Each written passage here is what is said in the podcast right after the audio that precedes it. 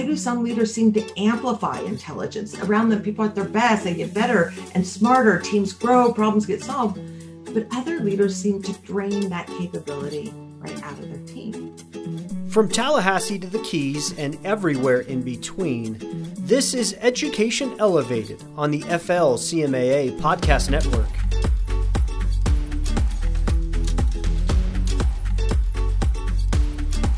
Liz Wiseman is a researcher and executive advisor who teaches leadership to executives around the world. She is the author of New York Times bestseller Multipliers How the Best Leaders Make Everyone Smarter the multiplier effect, tapping into the genius inside our schools, and Wall Street Journal bestseller Rookie Smarts Why Learning Beats Knowledge in the New Game of Work. Sit back, relax, and enjoy this educational session. Ready to go? Okay. Sorry about the um, small little technical glitch, but good morning, Florida Club Man Association. This is Tommy Spaulding, your host, and we're in for a real treat this morning with my dear friend uh, Liz Wiseman. Uh, this is um, our fifth speaker of the nine se- uh, speaker series of our eight month program of Heart Led Leadership webinar for all the club managers associations in Florida. And um, I have the honor to introduce my dear friend uh, Liz Wiseman. I'm going to go over the bio piece and then I'm going to get more to the personal piece. But Liz is um, a dear friend. And if I, you know, in my, my little world, this is my little leadership library and I just love to read leadership books and write them as well. Um, but I do more reading than writing. Um, and if I had to pick my three favorite leadership books of all time, and people always ask me, what are your three favorites? And Jim Collins' Good to Great is is up there, and uh, Pat Lencioni's Five Dysfunctions of a Team is my top three, and then this book here, Liz's book, uh, Multipliers, is my top three uh, best leadership books of all time. And Liz is um, uh, leadership research development firm. She's worked with Apple, AT&T, Disney, Facebook, Google, Microsoft, Nike. Um, she writes for the Harvard Business Journal, writes for Fortune Magazine. Um, she's a lecturer at BYU and Stanford University. Um, she was a former executive at, at Oracle and ran their kind of global HR um, development. And uh, there's a thing called Thinkers 50, which really lists the top 50 thinkers research thinkers in the world. And Liz has been on that list multiple times. Um, but what I love about Liz more than anything, she's an amazing wife uh, to Larry, an amazing mother uh, to Christian and Joshua. And she's just hilariously fun. Just to give one small little story that'll make you all laugh early morning on May 25th. I think a couple years ago, Liz and Larry invited me over to house for dinner, and we we had a, they cooked a wonderful dinner. And Larry, um, wanted to cook uh, creme brulee uh, homemade uh, for the dessert. And you know those little blow torches that you're supposed to have to, to, to cre- crystallize the creme brulee? Well, the blow torches, the tiny little blow torches weren't, weren't, weren't working, but the creme brulee was kind of raw and we couldn't figure out how to do it. And before you know it, Larry took all the creme brulee and the, the patio out there, and Liz can show you a picture of the patio, and took this big, like, construction blowtorch out in the patio right there. And he's just blowtorching the, the creme brulee with this huge like fire that was like three feet long. And Anyway, had me in stitches. It was the best creme brulee I've ever had. And so, Liz, thank you so much for getting up so early. I know it's seven o'clock in the morning on California time. You're a dear friend, a mentor, and someone I love so much. And thank you for sharing your, your message of multipliers to the Florida Club Man Association managers. Well, Tommy, thank you it's a joy to be with you and your group. Like um, I kind of operate on that. Any friend to Tommy is a friend of mine, and I love being part of everything that he is leading. And he's a leader I admire deeply. Um, here's what I hope will be um, my little contribution to this idea of heart-led leadership, and that is that. And I, I want to put this out there as kind of our, a thesis uh, for us to explore. And I think everyone's probably heard this old adage that what is that? A way to a man's heart is through his stomach. Um, I want to put out there that oh, the way to people's hearts is through their minds. And when we are intellectually engaged, when we are mentally engaged, when we're mentally challenged, it's actually not only where we do our best work, it's where we feel the greatest joy. Um, you know, sometimes it looks like when people are mentally challenged, like, oh, that's too hard, these are big problems, that they pull away. But I actually believe it is your greatest opportunity to pull people in close. Um, so we're going to talk really about leadership, but it's going to be a conversation about intelligence. And we're going to look at the intelligence of your team. And we're going to consider like, are you getting all the intelligence of your team? Uh, we're going to ask the question how do you build a really smart and capable team? A team, of course, that can think and act with reason and solve hard problems. But how do you build a really intelligent team where everyone's ideas are being used, everyone's minds matter, where the team can um, solve hard, complex problems but also a team that can adapt and change in uncertain times and a team that can actually thrive a bit in uncertainty which sounds like a strange concept because so many people haven't been thriving in uncertainty. But how do you build a team that can think clearly and make good decisions in times of uncertainty? So we're going to talk about intelligence of your team. Are you using all of that? And we're also going to look at how your own intelligence, and by that I mean your know how, your insights, your skills, your ideas, your problem solving capability, how the intelligence of a leader and how she or he uses that intelligence has a pretty dramatic effect on their team's intelligence. Now, um, all of that, like in my work on this, it started with a couple simple observations. And the first was that it seems to me, and this was, um, as Tommy mentioned, I spent some time in the corporate world, just 17 years. And there were a couple observations I had coming out of that. The first was that it seemed like there was more intelligence and capability inside our teams than most managers were using. That companies were working really hard to hire smart, capable people, but then they were underutilizing them. Um, so we're and we're going to do a lot of chat here today. I want to start our session here on chat. So if you've wandered from your keyboard, I'm going to invite you to head back to where you can uh, type something into your device. And I want you to type not just a message to panelists, but to everyone here on our webinar. And my question for you is um, if you've had a job where you were simultaneously overworked but underutilized, meaning you're working really, really hard, you're really busy, but in some ways you're bored. You're coming into work knowing you have more capability than's being used, more ideas that are get, that are getting heard. Okay, if you've been overworked and underutilized, would you in chat describe what it feels like to be overworked and underutilized?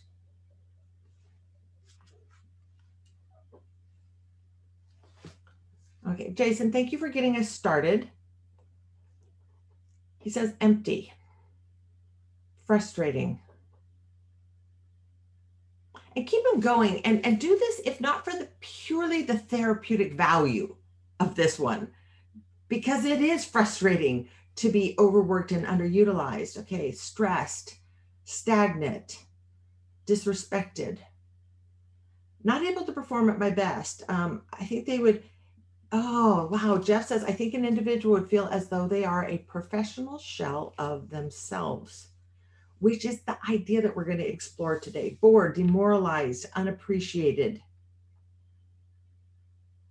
overworked, underutilized, stunted.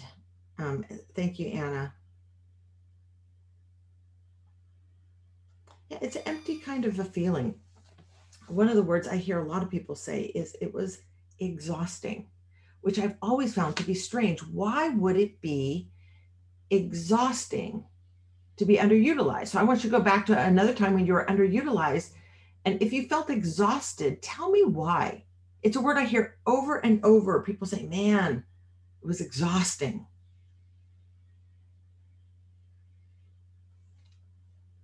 Because it's constraining.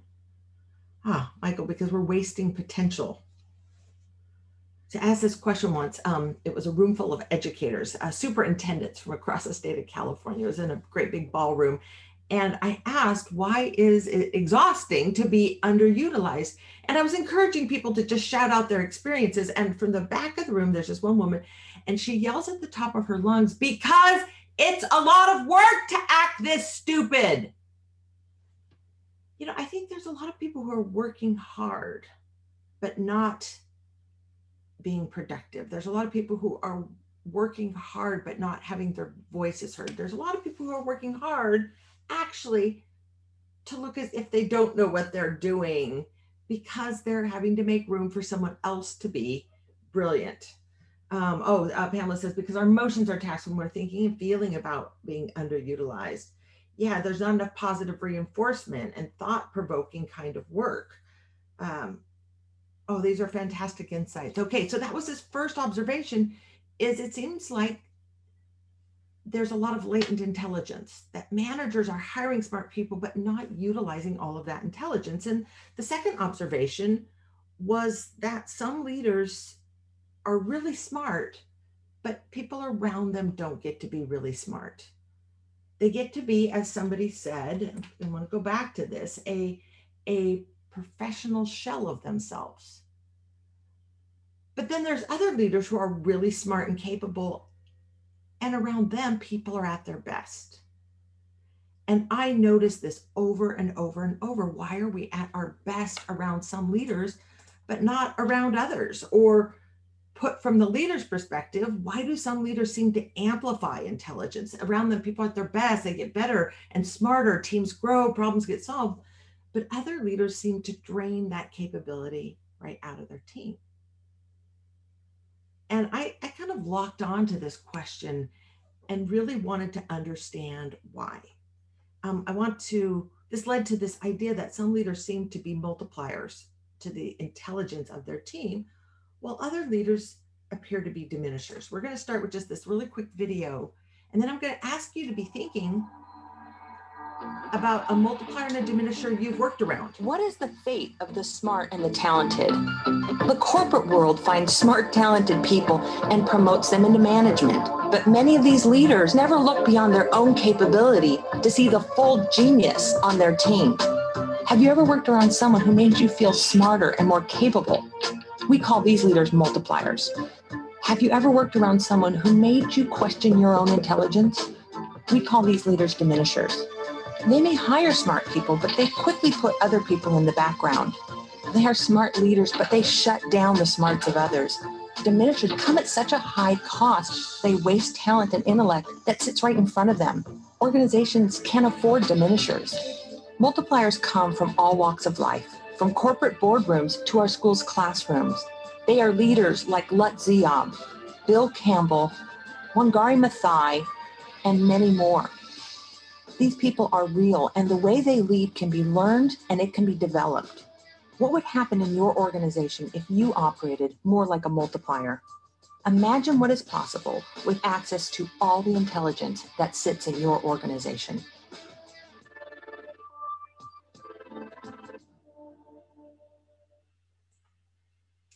Okay, that's the simple idea that we're going to explore. It gets a little bit more complicated, which we're going to get to, but here's what I want you to do. Um, I'm guessing you started to think about bosses that you've worked around, or maybe colleagues. What I want you to do is I want you to scan back across your entire career. Now, you can go back on your whole life if you want, but I want you to identify someone who um, was what you know I would call a diminisher someone around whom people held back, played it safe. Uh, someone you might have been working extremely hard, but you're not making progress. Problems aren't getting solved. This could be a boss, it could be a sports coach, it could be um, a school teacher, could be a roommate. I know some people who picked family members uh, for this role. And I, of course, I don't want you to tell us their name. I just want you to think about the way this person led, the way they led you, the way they led others. I also want you to scan back and identify someone who was a multiplier, someone around whom you did just your finest work. Uh, you know, you thought clearly, progress gets made, hard problems get solved. Like you're full of energy. Okay, I'm going to hope you've got both names um, in your mind. And here's what I want you to do. I've got a few questions for you. We're going to start with what did your diminisher do? We're going to describe that in chat. I'm then going to ask you, we'll have a poll question. I'm going to ask you, how much of your intelligence did this leader get from you? And I'm going to ask you to quantify that on a scale of zero to 100. So you might be thinking about that. If 100 is all of your insight, knowledge, technical skills, um, you know, understanding of the market, business acumen, creativity, all those things that your mind can do, how much were they getting access to? Not how hard you were working. How much of your mind did they get access to? You know, there were 10 apples on the tree. Were they able to harvest all 10? Or were they leaving some of that capability unused, sort of rotting on the tree? We're going to do those same two questions about multipliers. And we're going to start in chat and start us off with what did your diminisher do? Now, I want you, and I don't mean what did they do to you. Uh, would you describe in chat the behavior?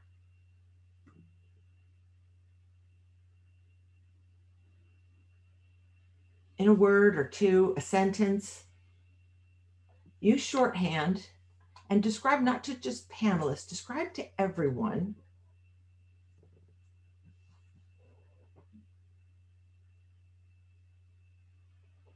Okay. Michael's got us started, and I want you to flood chat with what these leaders do. Okay, here we go. They controlled, they led with fear, they dismissed suggestions, they dismissed your input, they made you second guess everything or they second guessed everything. I'm not sure exactly what was um, meant there. What else? I'd love it if you made it hard for me to read these. They're flying so fast. Okay uh, last one in first one out uh, they kept things close to the vest. They didn't share information. Of course, information is like the raw ingredient of being smart and making good decisions. They often withhold that, sometimes on purpose for power kinds of reasons. Knowledge is power, but sometimes just through neglect. Okay, um, they, uh, let me see. Okay, we're jumping to multipliers. We're going to hold on that for a second. The, uh, Okay, we are just on the diminisher stream here. So just stay on what did your diminisher do? Um, okay, let me see. I had an individual, a diminisher owner of a club who always micromanaged and had little to no honorable ethics. I had a boss um, who allowed me to explore and make improvements without needing improvement um, and develop mental paycheck days. That's interesting. So I assume that's a diminisher and a multiplier. Pamela said they don't acknowledge obvious um, accomplishments. They point out what's wrong. They shine the spotlight on themselves rather than others. They lack transparency. Um, yeah, a small picture can't get past their own ideas. Like they have this narrow view of the world um, and says they gaslight. And you often see that with some of these like narcissistic oriented kinds of diminishers um, and not supportive of continuing education. They exclude those that are jealous or that they're threatened by. Okay, they make quick decisions based on emotion. Now, I know there are a few of them there that look like you're describing your multiplier. If that was describing your diminisher, would you put that back into the chat stream? Because I don't want to ignore that point of view. They felt intimidated based on other people's success. Okay, if you've got more on the behavior of the diminisher, put it in there, but we're going to pop up this poll, this first poll. And so, Beth, why don't you go ahead and give that to us? Um, okay, fantastic. What I want you to do is whatever number you put, like, okay, if 100% is all of my capability, despite how hard I was working, how much were they able to get based on the way they led? Would you put a number in there what's the closest band on that? How much of your full and true intellect and capability were they getting access to? Now, as soon as you've um, indicated your experience there in the poll, I've got another question for you out on chat. We're not going to go over to the multiplier side just yet, but I want you to get inside the head of that diminishing leader for just a moment. And I want you to tell me in chat what did this leader assume to be true? What's the mindset, the set of assumptions that they're operating under? Like, usually our behavior is governed by some set of beliefs. Okay, think about that diminisher. They believed that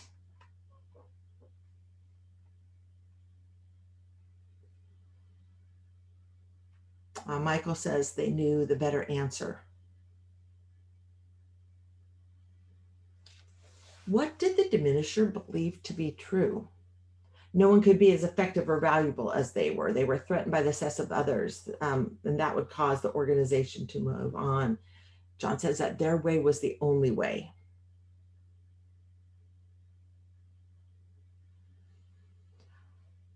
Okay, let me go back to the poll. Um, Beth, do we have, let me see, we've got about half of the people have voted on the poll. And let me see if I would probably call an average in there. It's, I'm looking, it's actually not too far off of a bell curve distribution with the average there being in that 41 to 50% of, of people's capability what we found in the research was that these diminishing leaders were getting less than half of people's available intelligence. 48% is the number that came out on average. Of course, they're they're paying people market rate for talent, you know, typically, but they're underutilizing it. It's like they're paying a dollar but getting 48 cents of value out of this investment in talent and capability. Um, yeah, my diminished wouldn't acknowledge positive contributions to staff members. Um, okay, so, and someone said, I agree with Michael, like they knew the better answer. They're operating under this assumption that they know better, that people need that knowledge, that people aren't going to be able to figure it out without them. Okay, so what we're going to do here, and oh, maybe we didn't share the results on that poll. So that is what we've been seeing up there. You can see the largest amount. So a fourth of the people said they were getting, be, you know, between 40 and 50% of my capability. Okay, we are going to turn our attention over to the multiplier side of things. So would you now in chat, so we're going to cleanse the palate here on chat. So we're going to stop on the diminisher and now with the multiplier, would you describe in contrast what your multiplier leader did? And you can go back to that one person. You could think of a second person that you worked around who was a multiplier to you. Describe their behavior. Okay. Steve has got us going with they were inclusive, they delegated, there was an open door policy, they were fully engaged, or perhaps that meant other people were fully engaged. Um, they were willing to give you the knowledge and improve it. They were a cheerleader. They pushed for more, but let you use your talent. Nice. Let everyone have a voice. They valued your opinion. They had more faith in me than I had in myself. They trusted me, allowed me to stretch, listened, supported. They were open minded. They trusted. They encouraged you to lead. Um, he sought out uh, your opinion and took it into consideration. Okay, now Liana's got us moving towards the mindset though. They believed in you more than you believed in yourself. Like what's the belief that sits underneath that uh, jason said they made it okay to make a mistake? Okay why don't we pop up that second poll beth? It's the same question. We're just going to ask you now. How much of your knowledge skills insight capability creativity did the multiplier leader get from you Okay, other people are saying made it okay to make a mistake, um, sought out opportunities to deflect credit. Okay, that's an interesting one, Frederick. I don't know if it means to deflect credit off of them and to you, or did that mean deflect credit from you?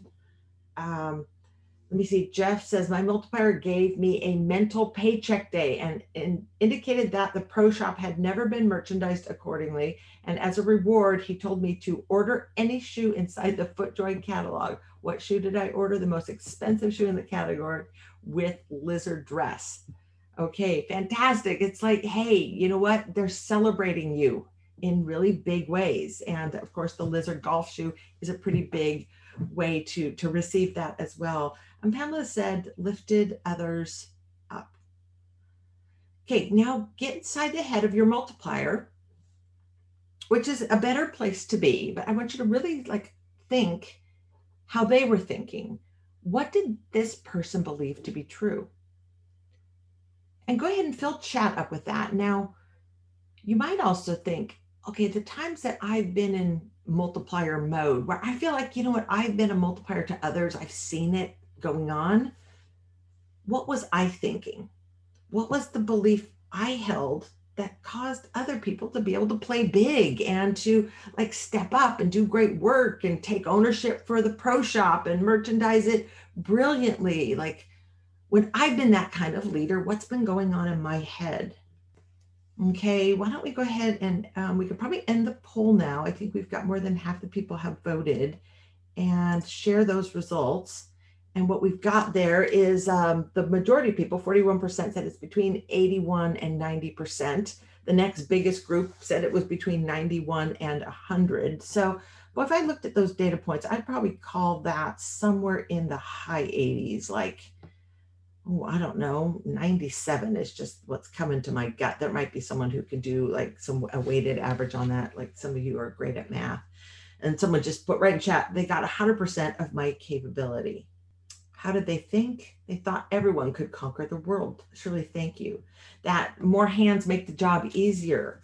That um, that they they like felt secure and they wanted to see other people succeed. Um, they led by example healthy working environment 100% they their belief was that if i teach people to fish for themselves they can discover it for themselves and then they will fully themselves own it which is a pretty good belief to be operating under um, as a leader. And it's a great foundation to start because when you go into times of chaos and uncertainty it's that foundation that you need on your team. They made it safe to try um, anything. Okay so let's go now to a little bit. Just I want to briefly tell you what I found in this research. I want you to keep putting your insights on chat as well. And this is kind of a very quick summary of what we found. I don't want us to spend too much of our time here. What we found is, I guess I'll start here with what I've already mentioned is that there's a huge differential between what these diminishing leaders are getting from people around them people are only able to give about half of their capability, whereas these multiplier leaders get virtually all of people's mental capacity, their ideas, their insights, their energy, um, their discretionary energy. And you can imagine the words they use to describe this experience. I'm going to come back to that. Um, we found some pretty big differences in how they think, what they see, when they look out at their teams, you know, diminisher tends to see like they hold this belief, this assumption that other people aren't going to figure it out without me. Now, they don't even need to believe that they have all the answers, that they know what's right, that their way is the only way. They just are believing that other people are dependent on them. Like, you know what? You know, he's not going to, you know, Michael's not going to be able, oh no, it was Jeff that that Jeff's not going to be able to like get that pro shop in top shape unless I'm there with him, showing him what to do, unless I'm part of that process. Whereas the multiplier has this belief that, you know what, people are smart and they're going to figure it out. Now, they might make some mistakes at first, they might trip and fall, but they can pick themselves back up. They have this belief that other people are capable. Now, if you're familiar with this idea of a growth mindset, it was Carol Dweck herself, who's the author of this idea of a growth versus a fixed mindset. It was Carol who made this observation that it's like these multiplier leaders not only hold a growth mindset about themselves, like, you know what, I'm smart, I'm capable, I can learn. It's like they're holding that mindset for their team. Like, what happens when you encounter a problem, a setback, things are crazy? In the environment and you remind yourself that the people on your team are smart and they can figure this out.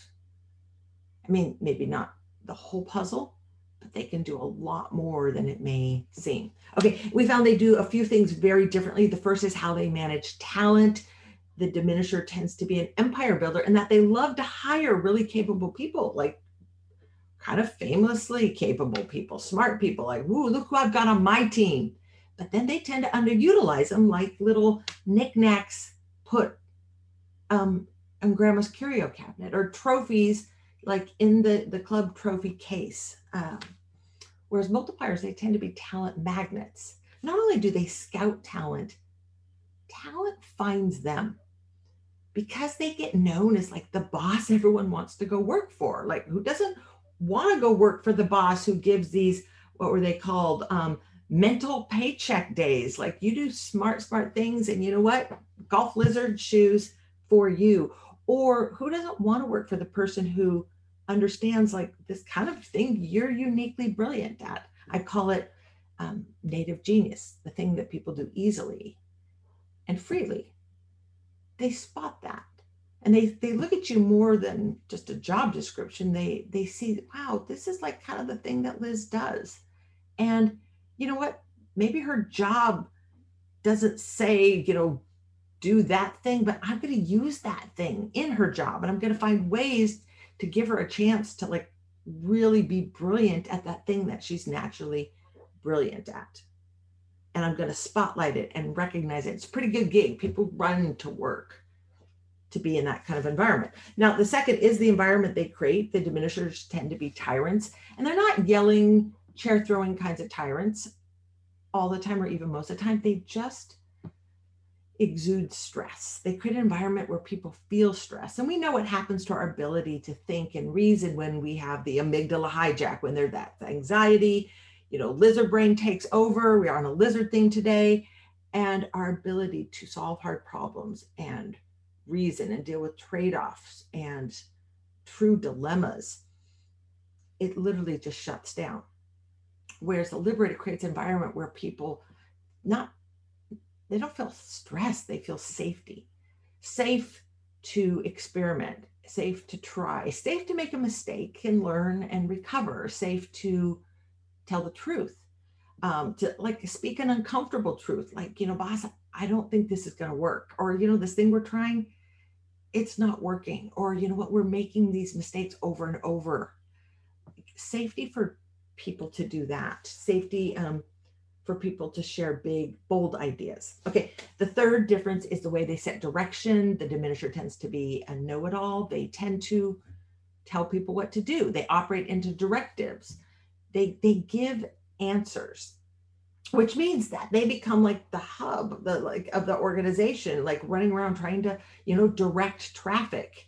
Hey boss what about this? Okay let me tell you what to do whereas the multiplier tends to be a challenger when there's unknowns they they don't fill those with answers they fill them with questions like well what do you think we should do or how do we um you know keep our guests coming and comply with state and federal regulations. How do we do that? And they put those puzzles in front of the people. Now, they may frame it like the way if you've got some guests coming over who like to do puzzles, you might put the frame on there, but you might lay the pieces out. You might even lay them out kind of in color um, sections. But then you let other people start finding those answers and filling in and solving those puzzles. They they create stretch and they're actually leaders who are pretty comfortable allowing other people to be uncomfortable. They don't just swoop in and say, let me fix it for you. Whoo, that feels better. They let you kind of sit with a little bit of discomfort, maybe even so much so that you are compelled to find an answer. Okay. Oh, Jeff, I see has got something really interesting here. Um,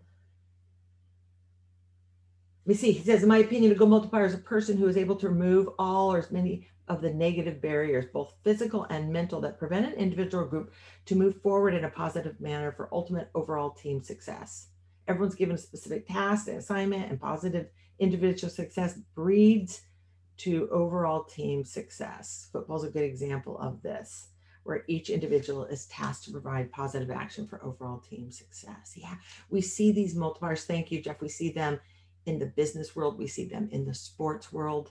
Um, one of my friends said uh, she was reading my my latest book. She's just reading manuscript. And she's like, Liz, man, can you tell a sports story? She goes, How is that possible? You're not even like good at sports. I'm like, ah, but I've learned to love and study sports and write about sports because it's where we see some just brilliant, brilliant examples of leadership and the outcomes are often very, very clear. So, Jeff, thank you for that. Okay, so that is what we found. And the, the big surprising thing initially was wow, these diminishing leaders are leaving half of people's available capability on the table.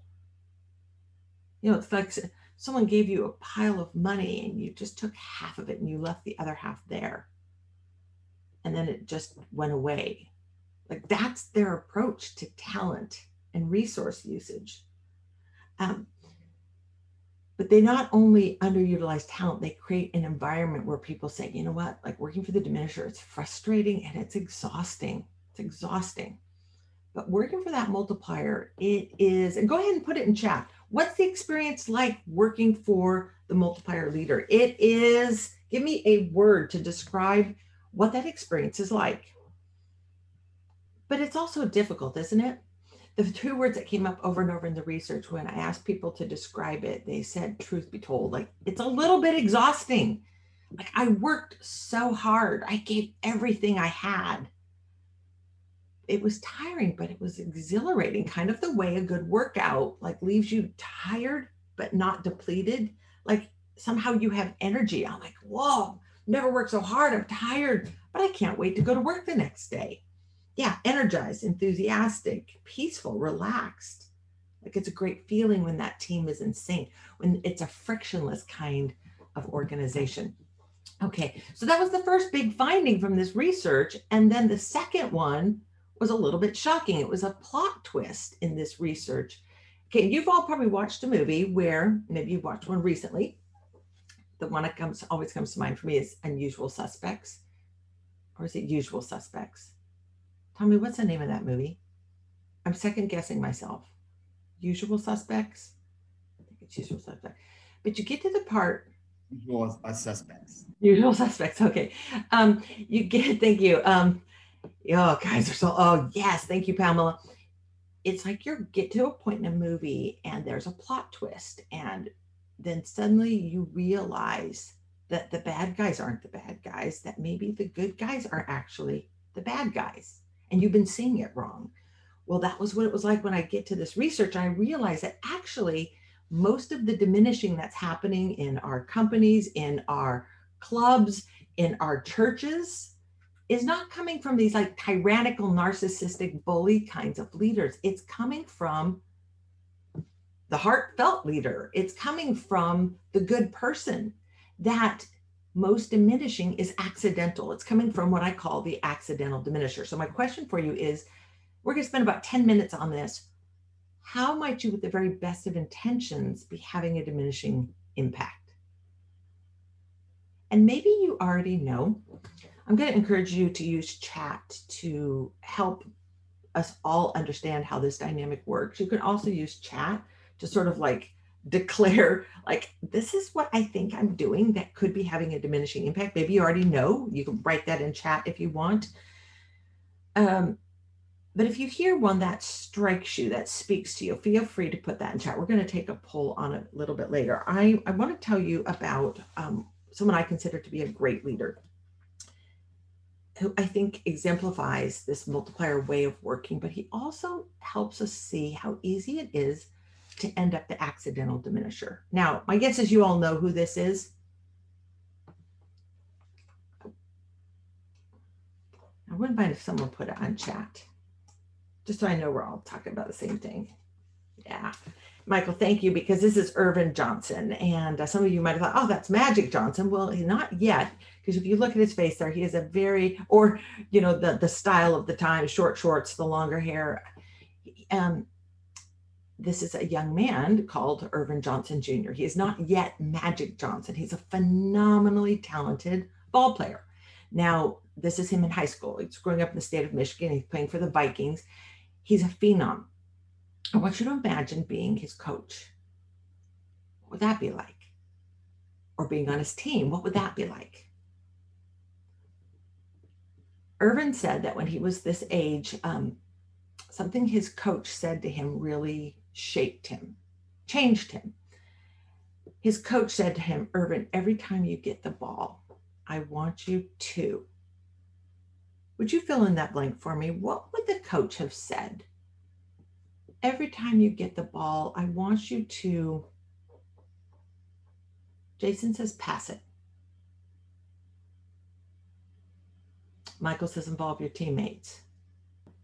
Now, if you played high school basketball, I want to hear from you. What did his coach say to him? Score. Yeah. Steve says, make someone on your team better. You would think his coach said that. But what his coach said is, Earvin, every time you get that ball, I want you to take the shot. And so he did. And he scored a lot of points. And the coach loves it because he's doing exactly what the coach has asked him to do. He's this coachable kid. Now, the other players love this. Why? It's probably obvious why they love it is they're winning. They like they can't be beaten with um, young Earvin on their team. They would they won every game. They were an undefeated team. They would win with let's say 54 points, and Earvin would have scored maybe um, 50 or 52 of those points but everyone loved it and it's win after win they're celebrating then there's this one game nothing special about this game but he just notices something kind of different about this game celebration comes to the end the players are leaving the gymnasium with their parents and young earvin happens to notice he's a teenager remember this that he noticed the faces of the parents who of course came there to see their kid play but what did they get? Now he saw this, and I, I don't know if it hurt him, but it really he, oh, he told me it impacted him. Like, and he said he made a decision that he would use his God-given talent to help everyone on the team be a better player. Like he could tell he had this special talent.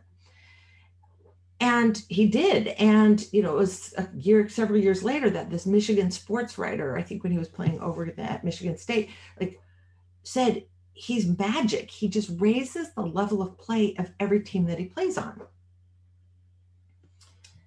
I think it really captures two important ideas. One is like to be the multiplier of the team, you can't play so big that no one else gets to play.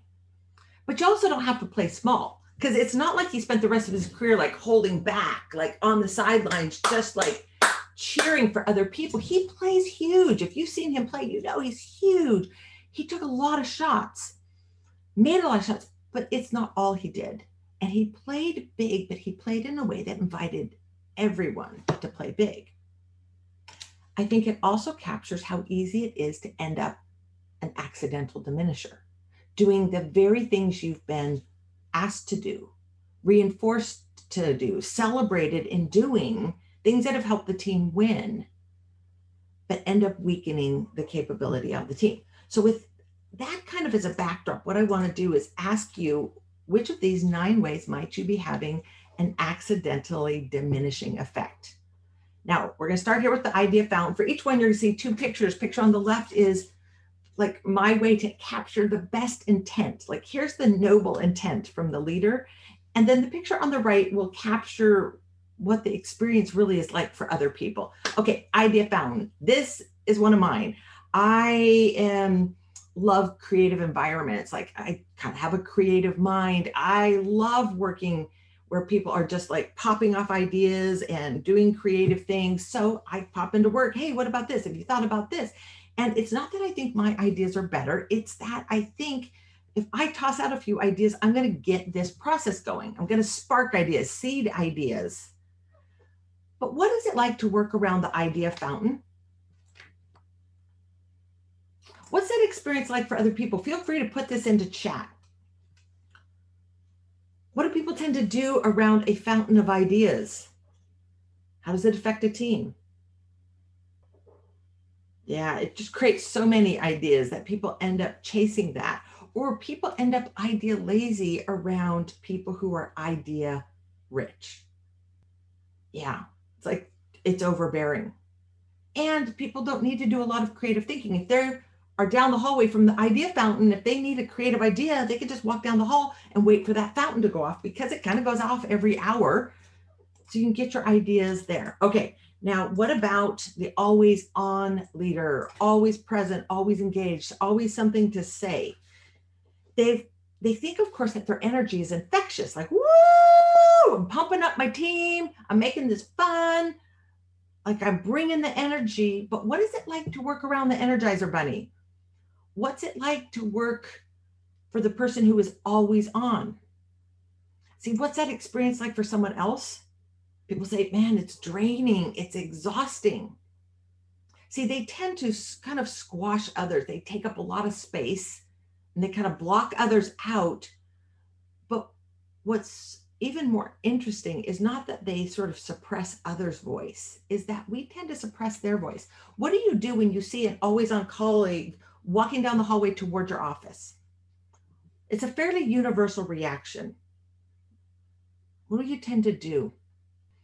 You see, Jason's got it. You know, it, it's like this. You know, you hide. You don't want to make eye contact with these people. So it's, you know, we tend to avoid them and they don't realize that they have become white noise. We've blocked them out as well. Okay, the rescuer, big hearted leader, loves their people in many ways, it's the heart led leader who's not thinking about the growth of their team. They see someone struggling, they want to help, they want people to be successful, they jump in, they help. But what happens when the leader is helpful too early or too often? What happens to people on their team? What's it like to be rescued? You know, we think when we're rescuing, we're sending this message of, I care about you, I want you to be successful. I want you to win. Yeah, people get dependent. What's the message that actually gets sent every time you rescue someone? And I wouldn't mind pausing here for a second and, and inviting people to write down in chat what message gets sent. Yeah. See, there's subtext to our actions, and that subtext is you need my help. You are dependent on me. You can't do this without me. I don't think you can do this. I think you lack capability. Like things we would never say to someone, and they're not what we believe, but our actions are, are shouting these assumptions. And when people feel like we feel that way, they tend to set back and not solve problems for themselves. And they tend to defer up, wait for the rescue. Okay, the pace setter they're they're leaders who are driven achievement oriented and in many ways they're leading by example and of course we've been taught and told to do that but what happens when the leader gets out ahead of his team and is showing what it looks like. Okay let me show you what good customer service looks like. I'm going to spend time with the customers. I'm going to like you know check in with everyone after a meal. I'm going to like demonstrate this. And the leader gets out ahead of the team. What do other people tend to do? Of course, we think they're going to speed to catch up, but what we find is that most people actually just watch. They're watching you do their thing, and you're like, come on, guys, like I'm showing you because I want you to catch up. I want you to do what I'm doing. But you see, when we set the pace for our team, we end up creating more spectators than followers. People are thinking we're amazing. Oh, my boss, like she's amazing. She's like so good with customers. Um, what about the rapid responder? This person who's on it. It's see a problem, fix a problem. You know, they're quick to answer an email, to respond to a text. And of course, their narrative is they want a team that is responsive, that can respond to opportunities in the marketplace or solve problems for your customers. But what happens when the leader is quick to respond? What do other people tend to do? when the leader jumps on something, you know, other people tend to sit back. You know that feeling of an email note is directed to you and it's your area of responsibility, but it was copied to a rapid responding boss or colleague. What do you tell yourself? Ah, uh, they're going to get this. And so we let them do it. And it really confuses ownership. You know, if you put someone else in charge, but you're quick to answer a question, Suddenly you're now in charge. What about the optimist, positive, can do leader? This is one of my accidental diminisher tendencies. But how can this be diminishing? How could a positive can do attitude be diminishing? But what happens when the leader only sees possibilities? What if the leader's like convinced we've got this, we can do this, you've got this, you can win? What happens when you tell one of your teenage kids who's really consternating over something, oh, I'm going to do terrible on this test, and you're like, oh, darling, you're going to do great. I just know you're going to do great. I'll tell you what my teenage daughter would say. It's like, uh, mom, no, I'm not. Like, I'm really da da da da. And it wasn't until I finally figured out that she did not need me cheerleading her on. She needed me to acknowledge the struggle. And so I started to do things that were exactly opposite of what I wanted to do. I started to say, Oh, Amanda, it seems like you're really unprepared for this test. Oh, wow, Amanda, you might fail this test. And I thought they were horribly discouraging things to say. And you can imagine her response. She's like, Yeah, I know. That's kind of how I feel. Like, Mom, I got to get back and study. Thanks. Thanks for talking to me. See, when the leader wants to see the upside, it relegates your team to look at the downside. But when the leader acknowledges the struggle, people feel seen and heard and validated and willing to keep mm-hmm. going. Or maybe we're so convinced it's going to go right that we don't create a lot of room for people to make mistakes. So they don't even try or they make mistakes and then they kind of fudge it to look like they haven't made a mistake. Okay what about the protector? The, the, they're keeping people from they're shielding people from difficult conversations difficult circumstances the, logic is i'll take the hard stuff and give you the easier stuff and working for this leader um, they often feel like a banyan tree they provide comfort they provide shade but what's the problem with the banyan tree? Is nothing grows under it. And people don't grow under these leaders because we haven't exposed them to any of the hard things that require them to develop capability. The strategist, the big, bold thinker who paints such a clear vision that nobody else has to do big thinking. They're left executing and working in silos. You know, delegating all hard thinking up. Okay, now here's the last one the perfectionist. Now, if you have perfectionist tendencies, my guess is you already know it. You know that it feels good to get it exactly right. You know, you're defending quality and excellence, but you might not have asked yourself, what is it like to work for you? See, what is it like to work for the perfectionist? Feels more like this. So, my question is how might you, with the very best of intentions, be having a diminishing impact? Positive intentions with diminishing impact. You can feel free to put that in chat. I will tell you that leaders who talk about their own accidental diminisher tendencies tend to fix half of the problem right there. Just talking about it with your team goes a long way to keeping these positive intentions from having a diminishing impact. Okay, we've got a poll. And Beth, would you put that poll up? And as you put that poll up, the, the question is what might be your accidental diminisher tendency? Uh, pick one of the nine. Feel free to write in your own on chat.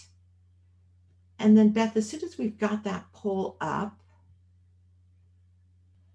ah, great um, if everyone could go in and um, click on your what you think is your accidental diminished tendency. If you don't know, I want you to just say, hmm, if this little poll was being given to the people who work for me, what would they choose?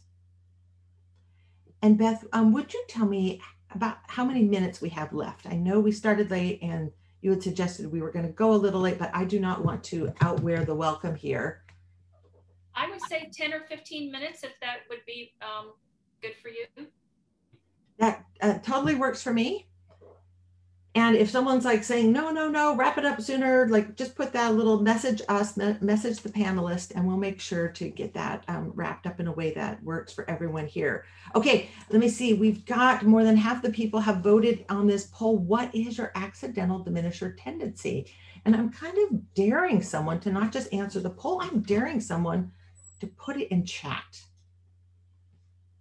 Maybe Tommy, will you get us started? I've told you a couple of mine. I am an idea found and an optimist, and I've got some rapid responder tendencies that I've kind of learned to quell. Okay, Beth says perfectionist. Yeah, I agree. I'm perfectionist. Uh, Beth, were you saying Tommy's accidental diminisher tendency is perfectionist, or was that your own? That was my own. That's why we get along so well. Okay, yeah, two perfectionists like fueling, each other, making each other like mad, but like, yeah, but like, can you imagine what those two people could do to a team? You know, people often say working for a perfectionist, like I, I, always- I never felt like I was good enough. So it's something we have to watch for. Okay, um, thank you, Derek, pace setter, Michael. I always on. I'm daring you to put it in chat. Again, you're not saying like I'm a diminisher, I'm a bad manager. It's like this is where my best intentions can end up being misconstrued. And I would really encourage you to talk about this with your team. Um, it is the lazy man's way to be a great leader because if you talk about this with your team, like everyone on my team knows that I am an idea fountain, it's common knowledge. So when I'm spouting ideas, people don't have to go, okay, like, what does Liz mean by that? Should we take her seriously? They feel like they have perfect right to say, hey, Liz, do you actually want us to go do something about that? Or are you having an idea party right now? And I'll be like, oh no, I'm having an idea party right now. Like, ignore me as needed to get your job done. Like, you know, take these ideas into consideration, but feel no obligation. See, they have helped me fix the problem. And I didn't have to be the one to be like ultra aware and change my behavior. I'm not saying you shouldn't try changing some of your behavior, but it's the easiest way to keep you from diminishing your team is give people like arm people with your accidental diminisher tendencies. They will help you. If you tell people oh i tend to be a rescuer you know you might get someone on your team who's struggling and you come in and they're like jason let me see do we have any rescuers here? Ah michael. They might say michael you know what? Oh i know you want to help me. Like i feel loved. Thank you. But i got this. I can i'm going to get this done. I'm going to get it done like kind of the way a three year old would say like daddy no i do it. I don't need help. And and that way they feel that kind of support but they also know that they can defend themselves and get that job done so that they get the learning rather than it defaulting to you. Okay here's what we're going to do in our 10-ish minutes that we have together. Oh we're going to look at this poll first. That's what we're going to do. We ooh look at that number one so i don't know if it was you know, um, Tommy and Beth who started this and people followed suit, but maybe it was already that data was in there, but 23% perfectionists. So that's really high. You don't see that as the number one for most groups, but given that you run these country clubs, I could see, which is like, no, we need to get it exactly right, like fork in the right place. Okay, what else do we have? We've got next biggest rescuer, rapid responder, yeah, there are things that come in the service industry. How do you like make sure that the whole organization provides amazing service without having a diminishing effect? Um, actually, the fork is on the left. Jason, I knew the fork was on the left. I said in the right place.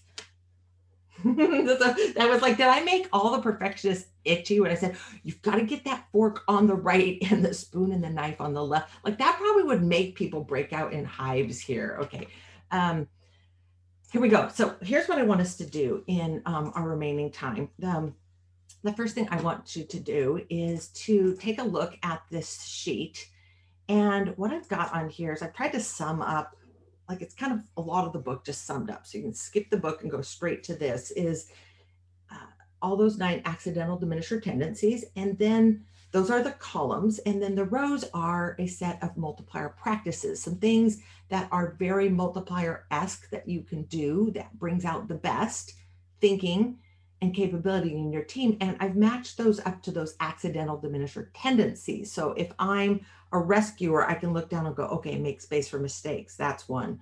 Ask questions. That's one. Give 51% of the vote, give it back. So would you look at that and and I think you've got the handout. If not, snap a photo of this. And I would love 10 minutes from now for everyone to have one multiplier practice that you're going to experiment with. And you might take this conversation back to your management team, which is like, okay, here's my accidental diminisher tendency. Here's this management practice that I'm going to try to do more of. And then you start a call a conversation with your team, either by sharing your your insight or you just invite them to tell you, like, here's what I see. I see some rescuer tendencies, and I think I should probably try to do this. What do you see? And they might say, well, you know, Liz, we also see you know, like sometimes you're just so optimistic that I feel like I never get to make a mistake. Okay, and you let that conversation inform you. Here's what we're going to do I'm going to share a few multiplier practices. They're all the things that were on those sheets. Um, and I'm going to just focus on the ones that I think have the biggest payoff for your effort. Um, you know, how can we be more of a multiplier? Certainly in times of uncertainty. And I'm going to give you a little practice for what it looks like um, right now in times of great uncertainty. Now, the first is to shift, and each of these are shifts, moving away from something that often feels more natural and is more diminishing. So the first is instead of giving answers when people are stuck, is you ask questions more questions, better questions, questions that get people thinking, questions that get people taking ownership, questions that focus the capability of people on the right problems. Like these are the problems I want you to solve. You might take uh, what I call the extreme question challenge, which is to go into a meeting and try leading that by only asking questions. I'm not suggesting you always only ask questions but maybe you try this once or twice. Now, for me, this was an experiment I took. It was 18 years ago when I, um, I'm a mom of four, but back then I was a mom of three. I had three young children and they were ages six, four, and two years old. And I had quite a handful at home and quite a handful at work. I was, uh, you know, on the Oracle's management committee, had a, a kind of a big job at Oracle. And yet, like the 643 combo um, pack at my house. And I was telling my buddy Brian at work, I said, ah, man, I feel like I've just, like, I'm not being a very good parent right now because I'm just constantly telling my kids what to do. I'm like barking orders, like, you know, and, and, and I said, I felt like I was a bossy mom. And Brian, who I guess is very diplomatic, he was a very good friend. He had two young daughters himself. He said, Liz, you don't seem like a bossy mom type. And I'm like, Brian, let me explain this to you. And so I explained bedtime. Now, you know what bedtime's like if you've got like a six year old, four year old, two year old at your house it's total chaos. And so this is what I explain. I'm like, Brian, this is how it goes. Kids, kids, it's time for bed, leave her alone, put that away, go get your pajamas on. Okay, you know, go brush your teeth. No, go back. Use toothpaste this time. Get that toothbrush wet. Okay, come on. Come over here. It's story time. Get a book. No, not five books, no big books. Come on, just one book, a little book. Okay, story time. Done. Say your prayers. Okay, into bed. Not no, not my bed, your bed. And there's no yelling. It's just this barrage of telling and it's not working very well. And brian um, he offers a little bit of coaching. Now of course i wasn't looking for coaching. This was really recreational complaining more than anything but he offered a little bit of coaching. And he said liz what what do you why don't you try just tonight asking your kids questions? Instead of telling them what to do why don't you just ask questions? And i interpreted that. I don't think he meant it this way he claims he doesn't remember it, but I interpret that as like ask only questions. And I decided, you know what? That challenge, that's so hard. That's interesting. I'm going to take that challenge. I'm going to see if I can go home tonight and only ask questions. I call it the extreme question challenge. It, it was hard. It changed me forever as a parent and really has changed me as a leader because we get to bedtime, I can't tell them what to do. I just start asking questions like, and I kept it up from breakfast and I mean through dinner and playtime, but I'm like, okay, kids, what time is it? Like, well, it's bedtime. What do we do first at bedtime? Where do those toys go? Um, who needs help getting their pajamas on? Who's going to be the first to get their teeth brushed tonight? Okay, uh, what story are we going to read? Whose turn is it to pick the story? Whose turn is it to read the story? You know, and story time's over. I'm like, what do we do after story time? And they're like, Mom, we say prayer. And then we prayed. And then my question to them was, okay, now who's ready for bed? They're like, me, me. And they hustled off into their beds. They stayed in their beds. They go to sleep. And I'm left wondering, you know, how long have they known how to do this? Like, was I not needing to do this before? Like, have they always been this capable? And I realized they were capable of a lot more than I thought they could do. I kept it up for three nights in this extreme form. Like something's changing in me as I do it. And I'm realizing, I think about night three, I realized the people who work for me on my management team, they don't need me telling them what to do either. What they need from me is an intelligent question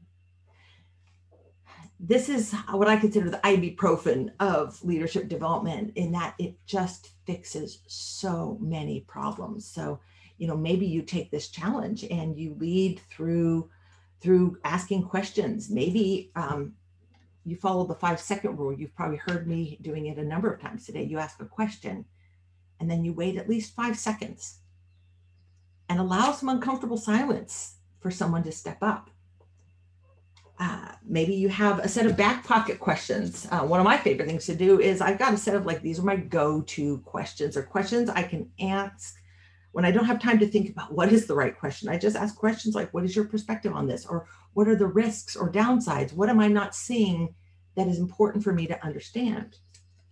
Um, like, or simple questions like, Are there any reasons why we should not move forward with this?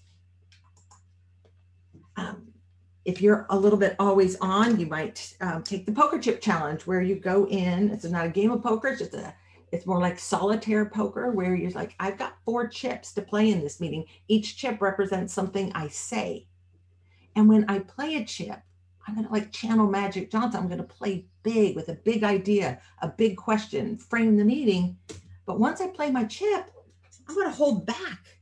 I'm going to let other people play big in that meeting. And maybe I say, like, I only get four each representing something you say or contribute. Um, you know, right now, so much is being done online in virtual meetings. Maybe if you're prone to talk a lot in a meeting, maybe you just default yourself to mute so that you have to make a conscious decision to come off mute.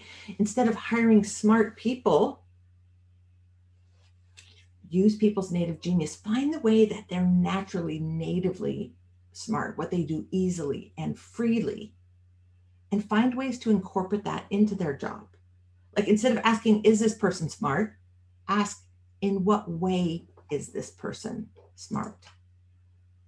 Right now, in times of uncertainty, you know, double up on whatever your appreciation level and expressing like recognizing positive contributions. Like right now is a good time to just double that up because it's so easy for us in times of uncertainty to second guess ourselves um, instead of just encouraging innovation, like, hey, you know what, innovate, be creative, find an innovative solution, maybe you let your team know where it's okay to take risks and where it's not okay.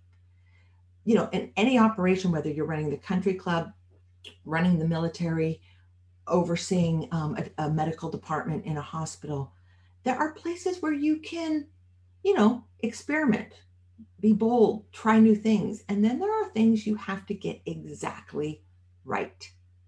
For those of you who had perfectionist as your number one, this is a really good one to say, okay, in this parts of our operation, you know what? It can be imperfect. We can experiment, we can learn, we can iterate and improve. These are our playgrounds. Have some fun here. Over here, these are our freeways. This is where we cannot get it wrong. This is where we have fiduciary responsibilities, like or legal responsibilities, or a certain brand to maintain. This is where we have to get it right. Like my perfectionist tendencies might reign over here, but I'm going to hold them back over here and let people learn and grow. Right now is a great time to be talking up your own mistakes.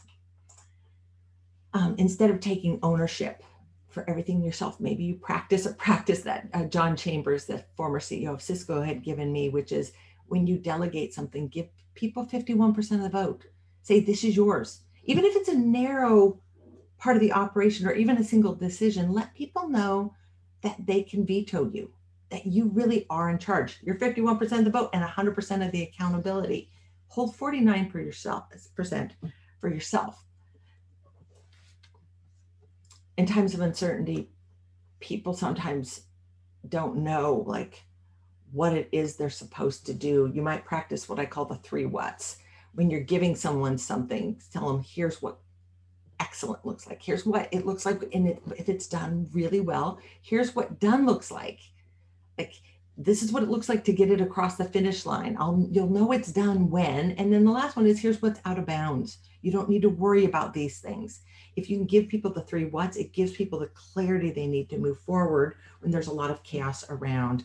I think I'm going to go to this just final one, which is instead of just delegating work, give people a stretch challenge, something that's uncomfortable. Instead of just saying, here's a piece of work, like make it a stretch, make it something that feels uncomfortable, something that might even make someone feel like they're wobbling and they can't do it.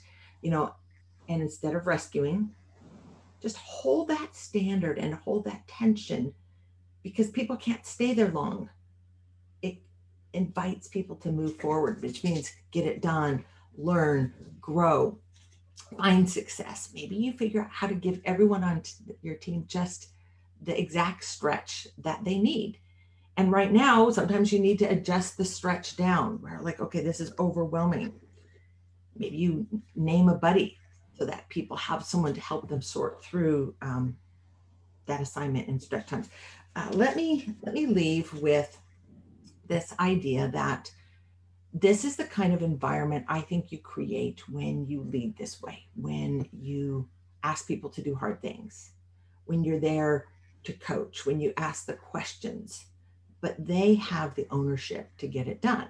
When you create an environment where people feel safe to take on a stretch challenge. Um, we've got this little video. This is a young woman. Her name is Zia. She lives just outside of Park City, Utah, and this is her first attempt I'll be at fine. the 40 meter ski jump. I'll do it. Well,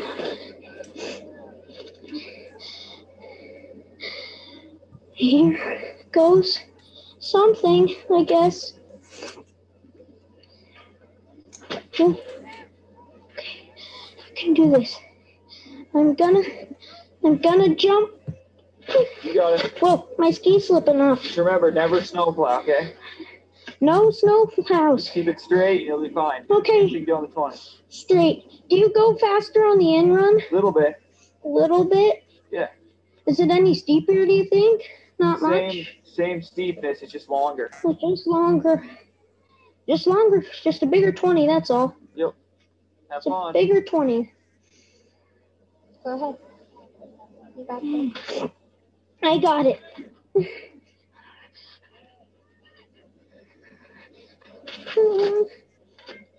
It's fine. You'll, you'll be fine. Okay. Here The longer you wait, you'll be more scared. I go.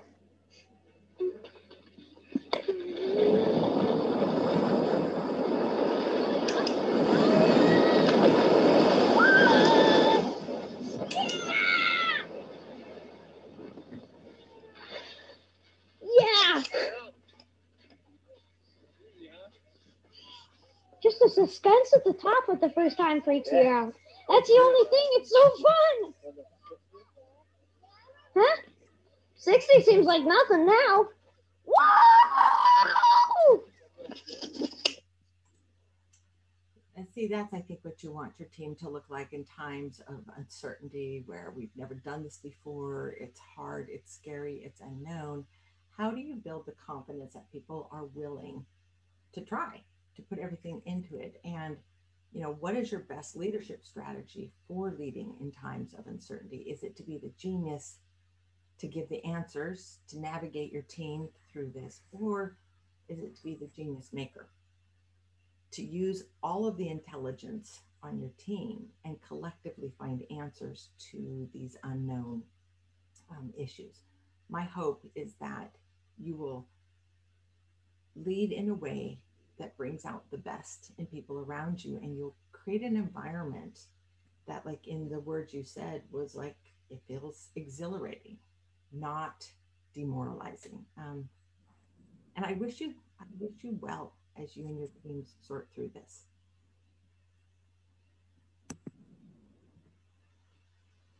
Tommy, you.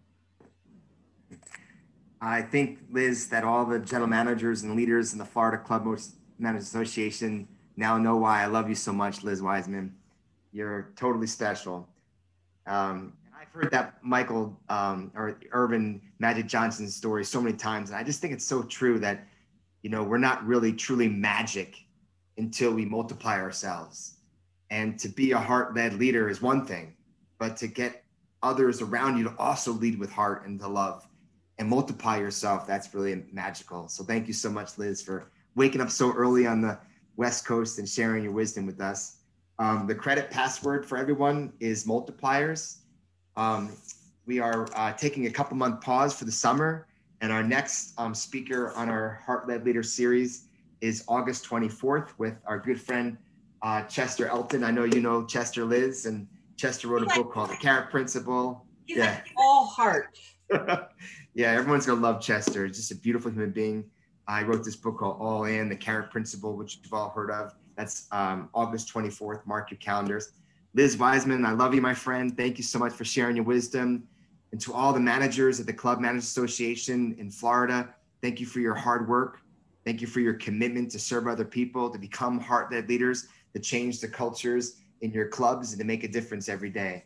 Thank you to our sponsors and my partner in crime, Beth Sargent, for putting this webinar series together. God bless and have a great uh, Tuesday.